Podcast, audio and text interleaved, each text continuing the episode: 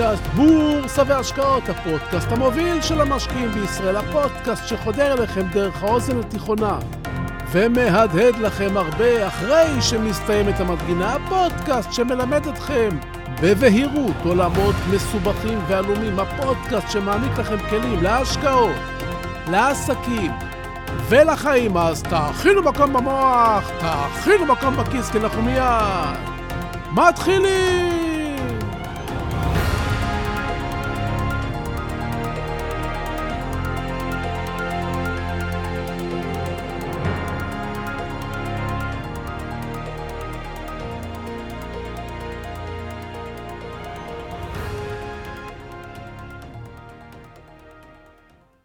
טבעת קולג'.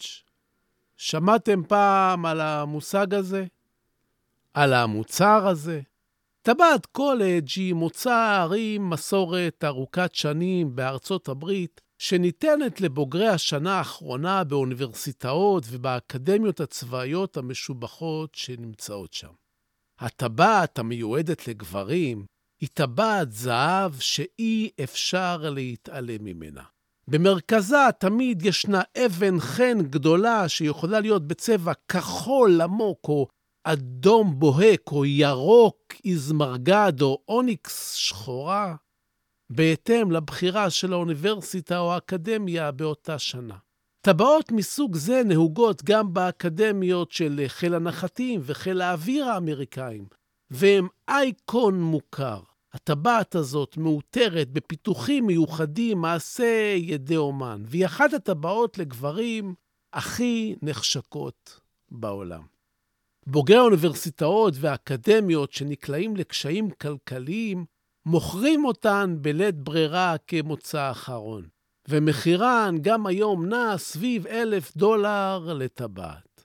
יש כמובן גם טבעות מזויפות, ואם תקליקו בגוגל טבעת קולג' תקבלו בשבריר שנייה לא פחות מ-150 אלף תוצאות. גם לי יש טבעת כזו שקיבלתי במתנה, והייתה תקופה שענדתי אותה מדי פעם. עכשיו תשמעו סיפור. לא מזמן מצאתי את הטבעת במגירה שלי, והחלטתי לענוד אותה. באותו יום נפגשתי עם חבר ותיק, אומן חושים מוכר, בבית קפה לשיחה על דה ועל הא. מאחר ולא נפגשנו הרבה זמן, שמחנו מאוד אחד לקראת השני, ואפילו התחבקנו, והוא לחץ את ידי בחום רב. אצל חברים שלא נפגשים הרבה זמן, האהבה מתפרצת. אבל אחרי זה הם יכולים לא להיפגש שוב עשר שנים. ככה זה החיים.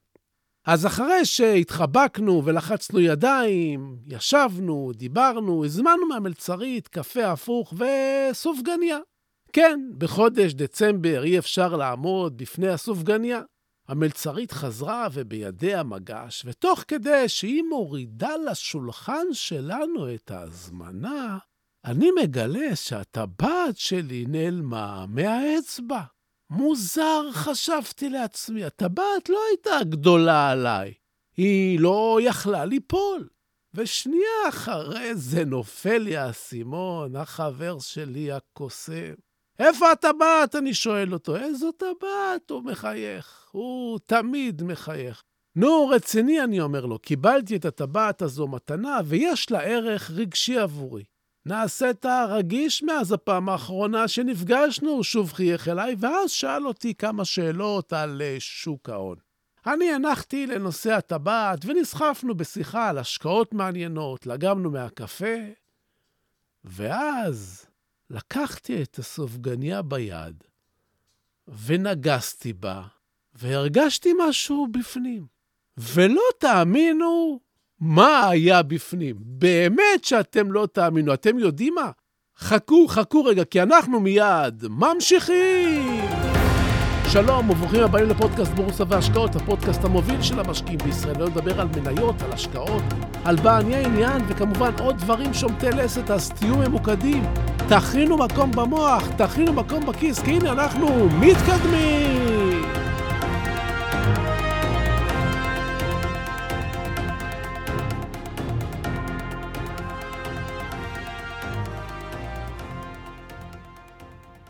אז אתם ודאי כבר סקרנים לדעת מה היה בתוך הסופגניה, ובכן, בסופגניה הייתה ריבה.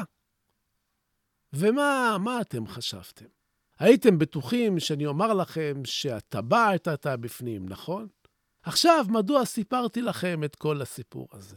פשוט כי רציתי להראות לכם באיזו קלות אפשר לגנוב לנו את הדעת.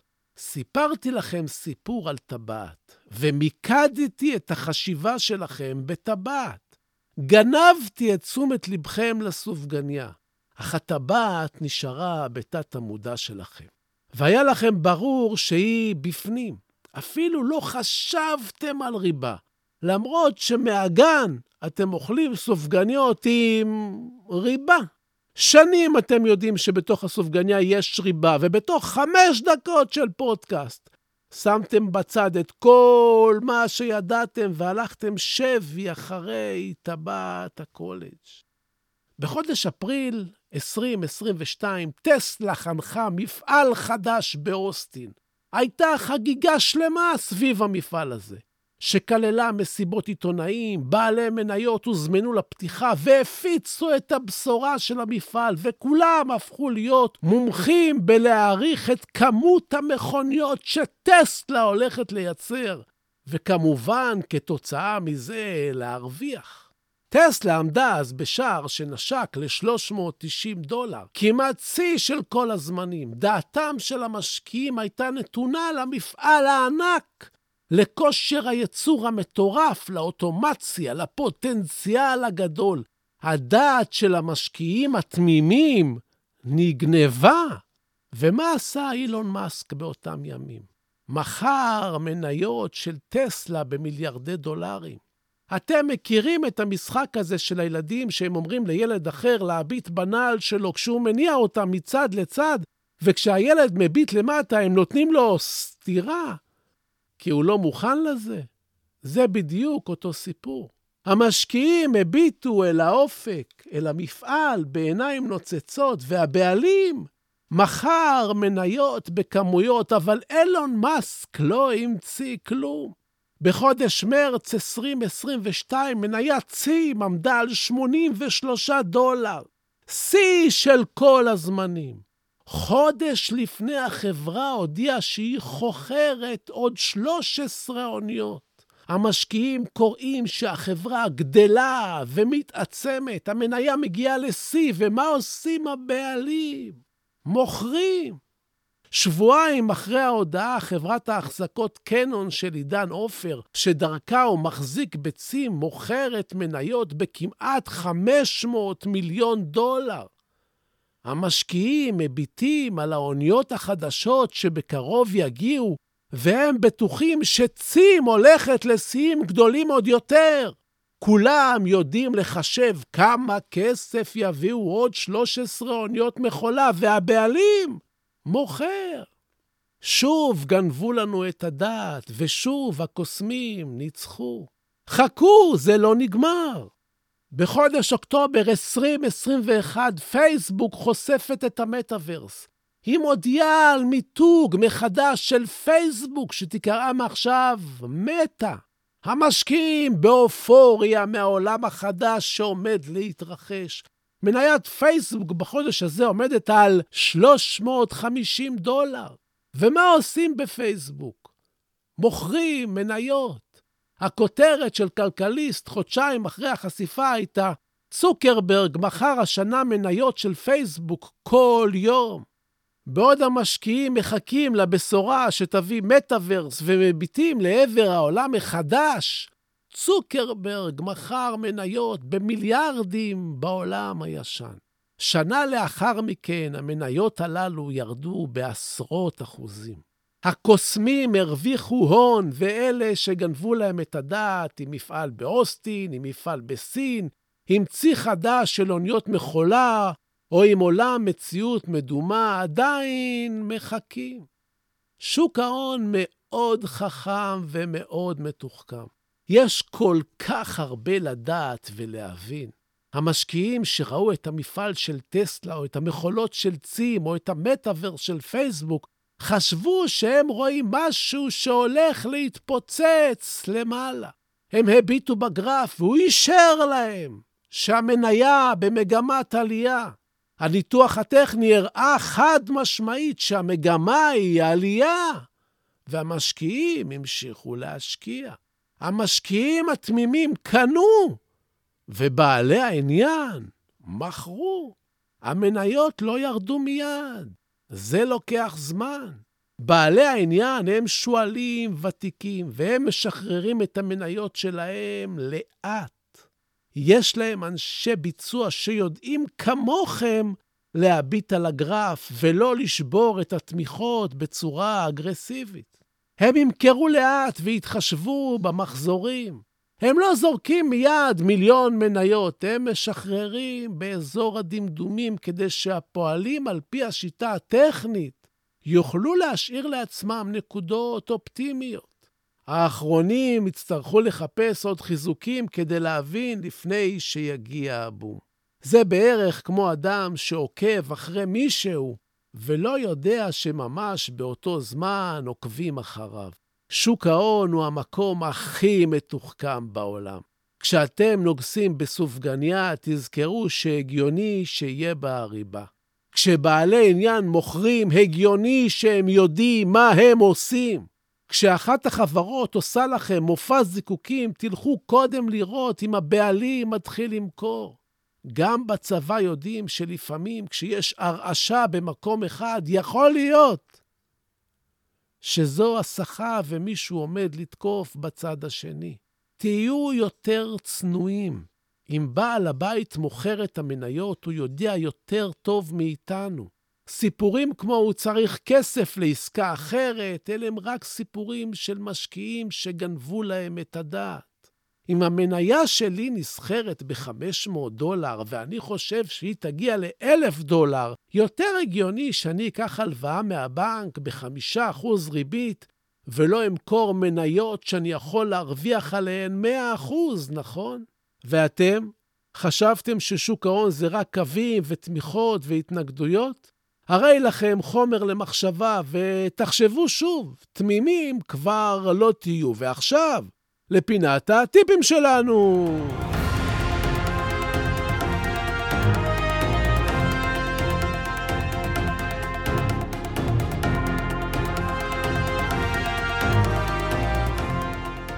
שוק ההון תמיד עולה יותר מדי ותמיד יורד יותר מדי.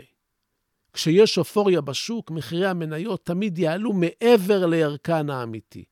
כששוק ההון נופל, בשלב מסוים המניות תמיד ירדו מדי. כלומר, המניות בשלב מסוים יסחרו בחסר. הכסף שלכם יכול להיחתך או לצמוח באזור היותר מדי. אתם חייבים להכיר היטב את השווקים ולהבין מתי אנחנו באזור היותר מדי ולפעול נכון. לקנות שהוא באזור היותר מדי למטה. ולמכור או לעשות שורט כשהוא באזור היותר מדי למעלה. הבנתם? זה כל מה שרציתי לספר לכם היום. רציתי לספר לכם בבהירות ובדרך קלה את העולם המורכב של שוק ההון, בדיוק כמו שאני מלמד בקורסים שלי. לתת לכם חוויית לימודים אחרת שלא תקבלו באף מקום אחר. אז, אז זהו לנו להיום. ובסיום אני שב ומציין, כן, במה שאני אומר, המלצה מקצועית או ייעוץ מקצועית, אלה תמיד כדאי לקבל מיועץ מוסמך עם רישיון לי אין, אני רק משתף אתכם במה שאני חושב. המניות שאני לפעמים מדבר עליהן כאן, אתם צריכים לדעת שאני לפעמים קונה מהן, אני לפעמים מוכר מהן, ואני אף פעם לא מנסה לכוון אתכם לפעולה כלשהי, אלא רק לגרום לכם, נכון, לחשוב, לחשוב, לחשוב. אתם מוזמנים גם להעמיק. באחד הקורסים שלי, אותם תוכלו למצוא באתר סודות, ותודה. תודה לכם על התגובות החמות. תודה על השיתופים. תודה שאתם מפיצים את הפודקאסט ואנחנו גדלים יחד. תודה להילה ברגמן שעורכת ומאירה ומפיקה את הפודקאסט הזה. ועד הפגישה הבאה שלנו, אתם מוזמנים לשמור איתי על קשר, לבקר באתר האינטרנט שלי, סודות.co.il, לשלוח לי משם מייל, לעקוב אחריי באינסטגרם, זה בעצם חובה. סודות, כף תחתון בורסה באנגלית. תגיבו, תשאלו, תעלו נושאים, ואני חוזר ועונה לכל אחת ואחת מכם בחינם. לא צריך לשלם כלום. אני מבקש, סמנו שאהבתם ותשלחו את הפודקאסט לעוד כמה חברים. תודה. תודה רבה שהאזנתם לי. אל תשכחו להירשם לקבלת עדכונים באפליקציה שאתם מאזינים דרכה, ככה שבכל פעם שיעלה פרק חדש, תקבלו הודעה.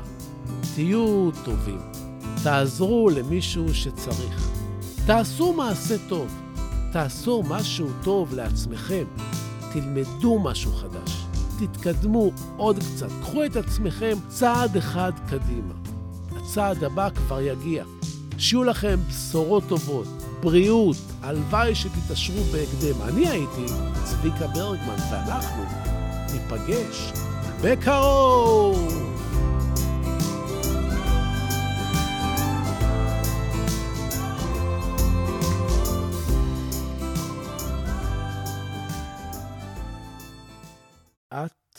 אט-אט גובע פבלו נרודה.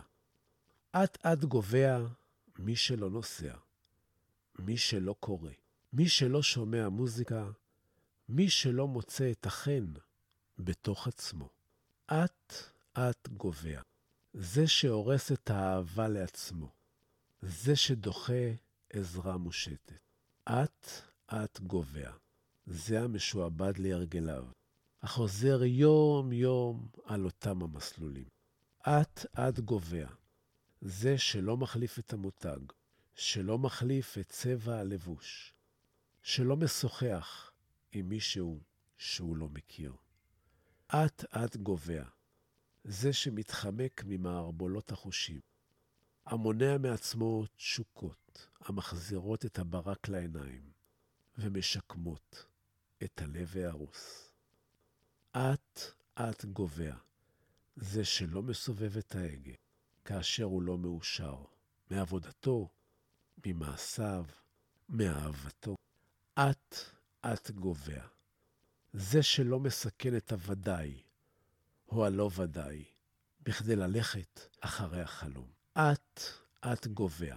זה שלא מרשה לעצמו, אפילו פעם בחיים, לברוח מהעצות הנבונות. חיה היום, סכן היום, עשה היום, עשה מיד. אל תסכים לגבוה לאט. עשרת המכשולים, אל תסרב לאושר.